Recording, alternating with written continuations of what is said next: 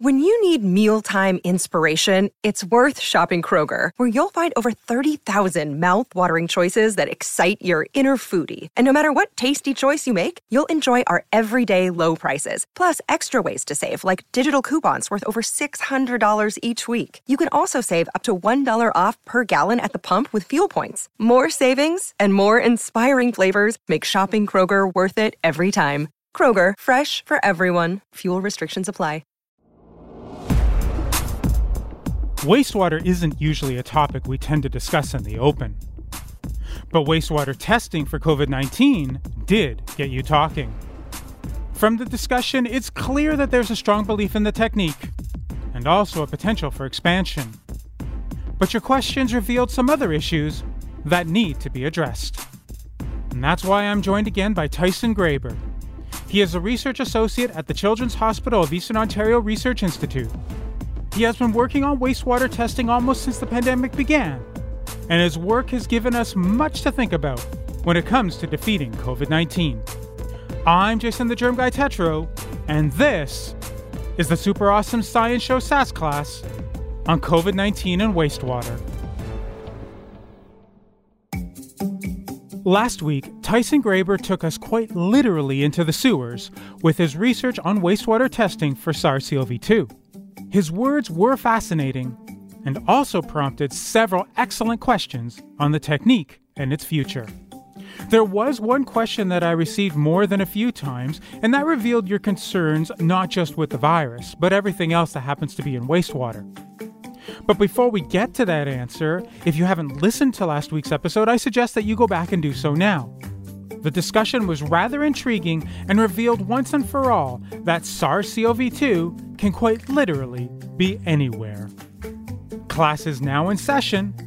Here's your first and most popular question Wastewater is dangerous. How are you able to keep workers safe? That, that's a really really good question and, and and and when we started this back in march that was still very much an open question people weren't sure whether infectious virus, uh, infectious SARS-CoV-2, whether that was was active or infectious in wastewater. If this is a full genome of that virus and it somehow gets into your cell, uh, then that could replicate in your cells. These were all open questions at the beginning of this pandemic. Uh, a lot of groups have tried to isolate infectious virus from wastewater, from rivers, from COVID 19 patient stool samples and uh, nobody's been able to do it. So absence of evidence is not evidence of absence. And so there isn't a lot of evidence uh, right now, negative evidence showing that um, there, there is no infectious virus in wastewater whatsoever. We don't know this, but nobody has been able to clearly show that stool samples have infectious virus. So actually what we're detecting in the wastewater and in stool samples from people is the RNA, that does not mean that it's infectious virus. It's pieces of this RNA from the virus. Um, so that's a very important point to tell you that uh, the risk is extremely low um, to be able to get infectious virus, infectious SARS-CoV-2 virus from wastewater. And um, um in fact, uh, uh, there's other things in wastewater that are a lot more dangerous. um, hepatitis being one of them. So, um, so there's other pathogens in wastewater that we should be worried about, uh, not SARS-CoV-2 that is actually quite interesting that there is no infectivity that's coming from these particular viruses shed into the wastewater. It would be so interesting to do a study on that, but that's for another time. Uh, we'll move on to the next question. Uh, this one actually was quite fascinating because I used to be a lifeguard and we used to do these chlorine tests. So we would just go down to the water, would test how much chlorine there is do you think that we're heading in that direction that we could actually do a point of collection test for the identification of any kind of virus, COVID 19, SARS CoV 2, or otherwise? So, this is actually happening in Australia. Wastewater treatment plant workers just dip into the water and then do a, a test on site in the field. And it's a yes or no test. Um, so that might be something in the future that that we can look at. I know that companies are getting into this now, um, these kind of yes or no tests. Um, the, the problem is is sensitivity. So you can imagine if once this is over and there's not a lot of SARS-CoV virus floating around in the environment in, in, in wastewater, sensitivity is an issue. And so you actually have to concentrate that water somehow. You have to take a lot of water, wastewater, and then concentrate it to make sure that your, your sensitivity is high enough. Right now, the estimates of sensitivity, I believe, are roughly one case in 10,000 being detected with the with the tests that we're currently using. And, and that test is, is quite a bit more sensitive than what you would normally get from a, a field test at this moment. But in the future, it's certainly possible. But what about a sample that is more concentrated, like an airplane or, or a train? Do you think that we might be able to use that kind of test remotely in these environments so we can actually determine whether a conveyance of any kind happens to be safe?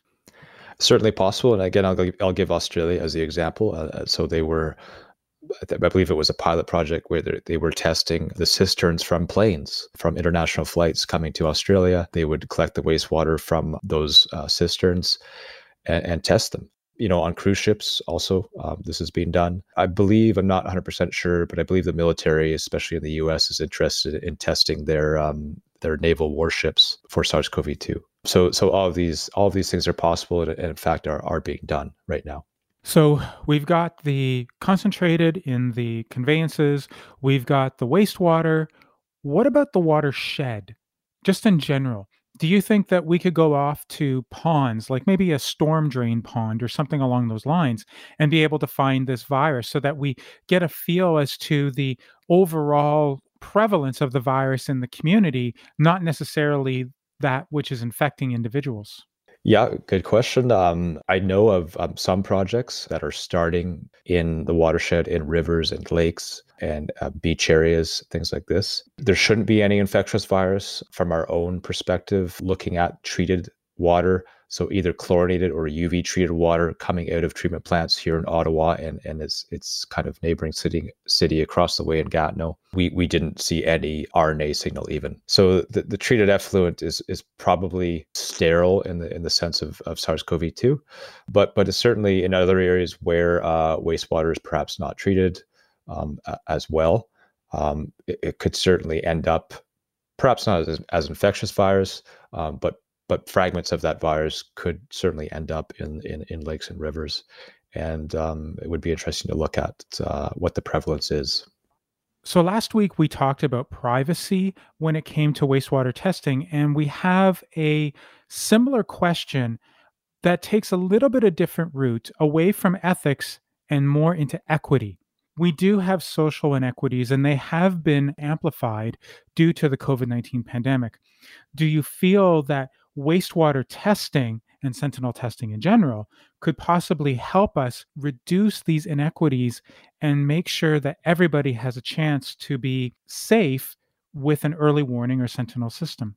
That's a really interesting angle on this. So, this passive testing through wastewater, I think, is more equitable for the simple fact that any kind of active testing is, is by its nature not equitable because it's it's somehow biased. So there's less bias in this in, in passive wastewater testing for sure.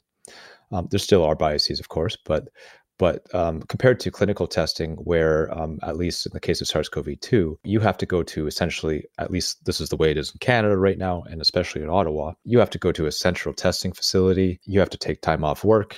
You probably have to travel by bus or train or car. If you don't have that time, if you don't have that money to do that, and, and certainly if you're one of the frontline workers, you can't simply tell your boss that I'm going to take off work to go get tested. And, and that that kind of active testing is by its nature inequitable the wastewater testing is is passive and, and by its nature more equitable than than a clinical testing. It's anonymous, it's passive, you don't have to think about it. That information is collected and it's it's it's used and uh, so I think that's that's the a really powerful point of, of wastewater testing is that it's it's by its nature it's equitable.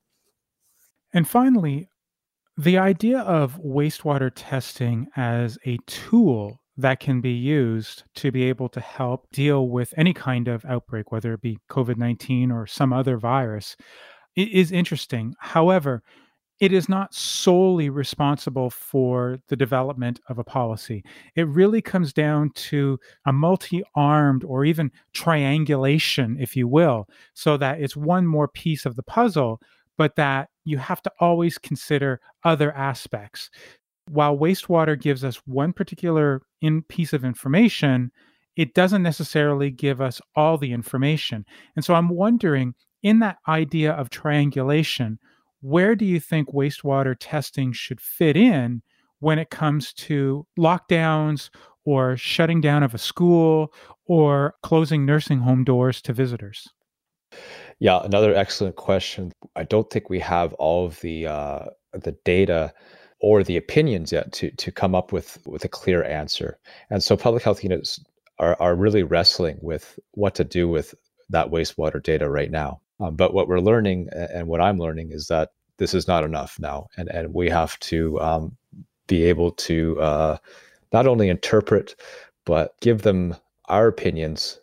And and and the more opinions the better i'd say. To be able to help them decide how much uh, of this information or how they should weight this information against other measures. And so right now that that wastewater measure is an independent measure of prevalence covid-19 prevalence in the community i think that through our group and, and through others across canada and around the world we've clearly shown that there is power in this test and um, the question is, how much should we weight this measure versus other measures? And right now, those other measures are essentially clinical testing measures. And also down the road, uh, a lagging indicator is hospitalizations. I don't think we have a clear answer yet. So, right now, uh, public health units uh, generally in Canada, the few that do have that uh, wastewater data information, it's kind of lower down on the priority list. So, clinical cases are still the gold standard right now. If cases are going up, um, that's going to figure in your decision making process. If wastewater is correlating with that, that's great. Um, that's just makes me feel more comfortable. But really, the weighting is not that high priority. But in, in Ottawa, I think wastewater is a little bit more important in the decision making process. Throughout the course of this season's journey, we've received many questions outside of the topics we've chosen. One of them happens to be due to a rather troubling statistic in Canada. Over 100,000 people in this country suffer from multiple sclerosis. I've heard from a number of you regarding the combination of COVID 19 and MS, and I wanted to provide you all with some information regarding what happens during infection, as well as vaccination. I've reached out to Farah Mateen at Harvard Medical School she is an associate professor of neurology, and her clinical practice focuses on helping and treating MS patients. She also is originally from Saskatchewan, so she knows and appreciates what's happening in Canada. She has gained significant insight into what COVID 19 has done to the MS community. And I am happy she has joined us to share her experience. What do we know about COVID 19 infection in those with multiple sclerosis? So, we're starting to know quite a bit. The story is nuanced, as you might expect. So, there's a couple things to unpack here. One is the risk of getting COVID, and the other is how do you do if you were to get COVID? So, in general, people with MS have similar risk to the general population to get COVID. There are a few exceptions, for example, people on really highly immunosuppressive drugs but the majority of folks have a similar risk of getting COVID 19 as uh, the general population. And we're still um, learning, and uh, we still want everyone to be cautious, both with and without MS, of course. And in terms of prognosis, um, that's also very dependent on which medication you're taking. And uh, you, many people might be surprised to know that there are more than 25 approved drugs for MS now. So um, there's a variety of treatments available. The more immunosuppressive your drug, the more serious the situation can be. So that's where the nuance comes in. But in general, uh, you know, year into the pandemic, I think we also can take a little bit of a pause and say things aren't quite as bad as we might have thought a year ago. Is there any difference in terms of symptoms or outcomes between relapse remitting and progressive multiple sclerosis? In general, uh, COVID 19 has uh, many different presentations. Relapsing, remitting, and progressive MS are different types of MS. They tend to be different depending on how long you've had the disease. But in general, COVID 19 symptoms are COVID 19 symptoms. So the, the folks that we've had with MS, who've also had COVID 19, they have the same symptoms as other folks.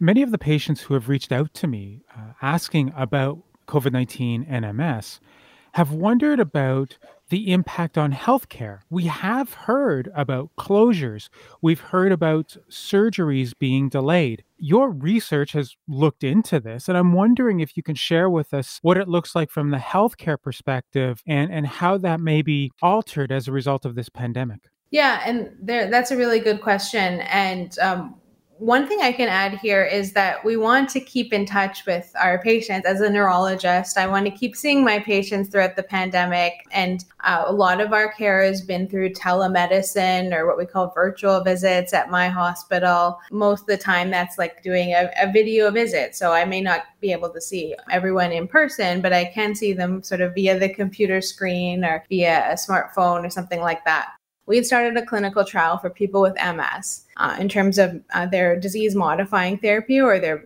pills in this case, and how they were uh, working for people with MS. And we started that in uh, the end of 2019, basically. And we were going to keep going for about a year. And then once it came to February, March, we had to basically look at our data and say nobody wanted to enroll in our trial because everybody wanted to be at home and they were scared to come into the hospital. And at that point, we decided instead of doing a clinical trial where everyone came into the hospital, we do what we call a virtual clinical trial. And we enrolled everybody from the comfort and safety of their homes. And so, um, what was exciting to me is we did um, not just clinical care, but also research in the in a totally virtual way, where we mailed people the materials.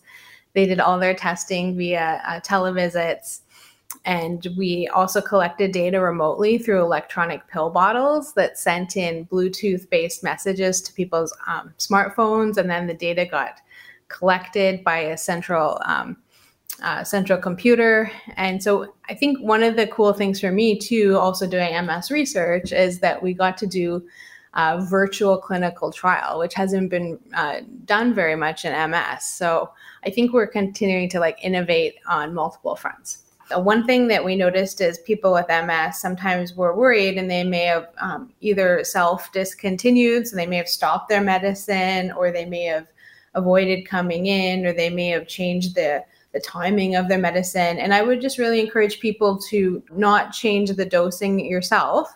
Uh, if you have MS and are taking a drug, but to talk to your neurologist or one of your physicians and get the most up to date advice. A lot of researchers and uh, doctors have come together to understand the situation over the course of many countries and now over the course of a year.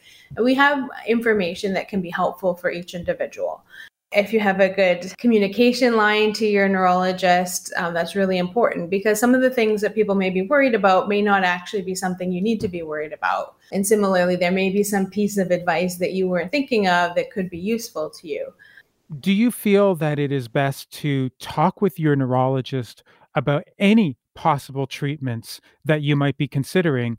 Or are there any out there that don't necessarily need any kind of healthcare advice? My thought here would be that it's better to just be open and uh, discuss uh, what you're taking and what you want to want to try or what you've already tried for that matter with your neurologist because um, even some of the vitamins or supplements out there they may change the test results on one of your lab tests. And it may lead to a, for example a false reading or some supplements that are taken in excess may actually cause symptoms. So i think in general it's good to sort of fully disclose and just have a conversation. Most of the time you know a lot of the things that people want to try and take are totally fine and and sometimes we just have what we call equipoise. We don't know if it's helpful or not. And then that's up to each person. Do they want to kind of give it a whirl and take it nonetheless? Or do they say, well, you know, we don't have enough data, so let's not take that? So people can make their own informed choices that way. I think that's the best approach. In my practice, um, people have tried all sorts of things. And I think it's just going in with the right frame of mind. And then also, I think uh, one issue is how much money it costs people. So if something may or may not work, you know, maybe you're willing to take it if it's not so expensive. But I, the worst case scenario, somebody spends a lot of their personal money on a treatment that doesn't work, and um, then they kind of not only are not getting any benefit, but they've um, economically uh, not made a good decision either. So we try to avoid those scenarios so that people don't ultimately get hurt. Now let's move to something that has been approved vaccines. I've heard from several MS patients who are concerned about vaccines and what they may do to them. Now, we are still early on, and I totally understand that, but do you have any data to provide us with perspective on how vaccination can progress in someone who has multiple sclerosis? Yeah, so uh, vaccines are um, for COVID, you know, in some ways have been a major scientific development, and it's really remarkable how fast uh, the vaccines have been developed. Uh, I got my vaccine several months ago, and uh, you know, I got two doses, and I have some personal experience that I can share with patients as as they go through that that question. But I think uh, I whenever we talk about vaccines in my clinic, we separate it out.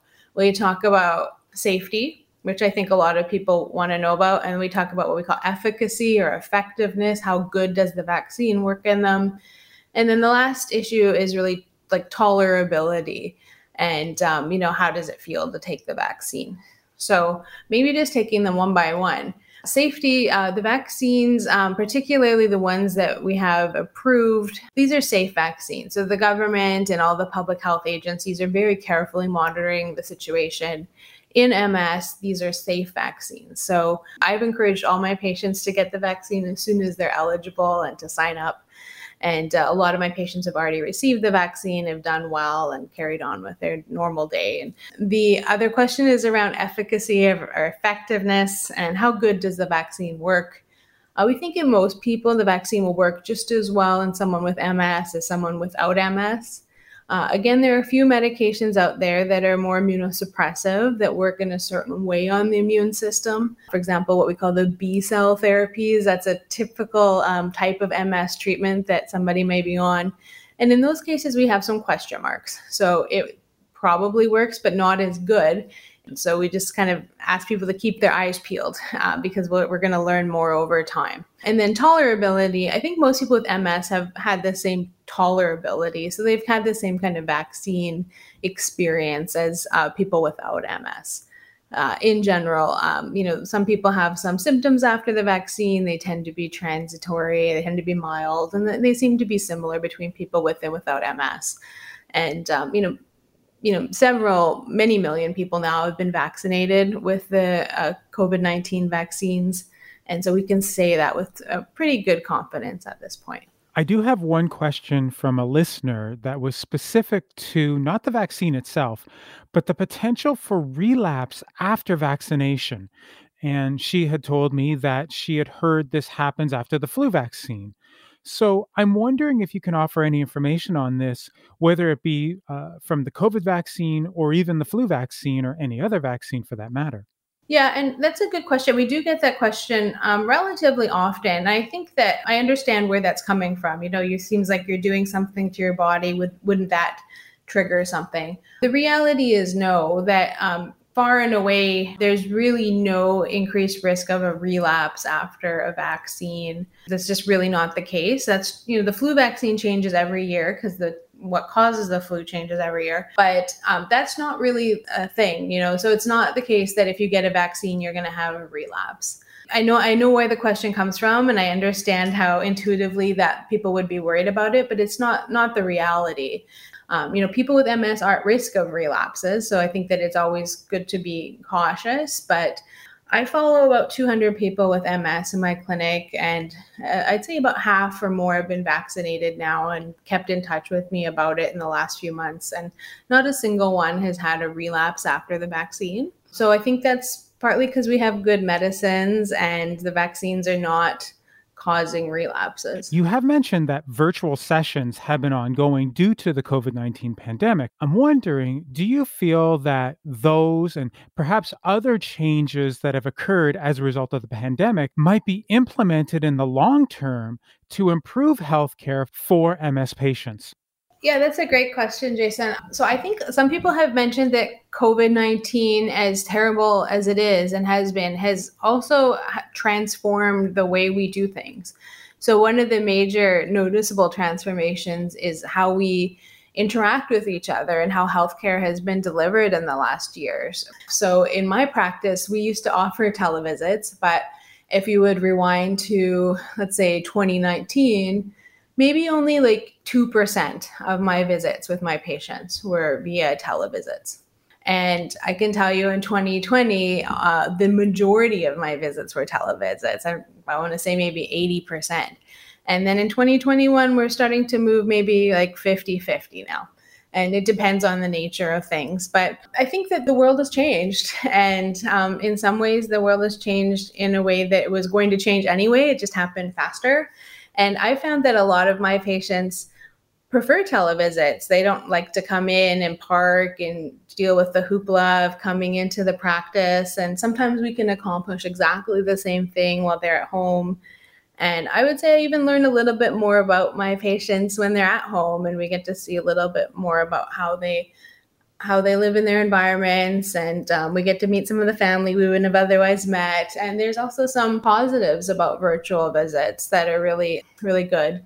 And I think it would be lost not to say that there's some cost savings with telemedicine too, where people don't have to pay for the the transit and some of the other expenses, or they don't have to miss as much work, or their caregiver doesn't have to miss as much work. So I think this is really interesting to watch the field evolve. And we're kind of right in the middle of it. So sometimes we don't notice things changing so quickly. If I had to pull up my crystal ball, I'd say a lot of people are going to continue to use televisits because they're very efficient and they're effective when we started our trial, we thought we could only enroll people within about 100 kilometers.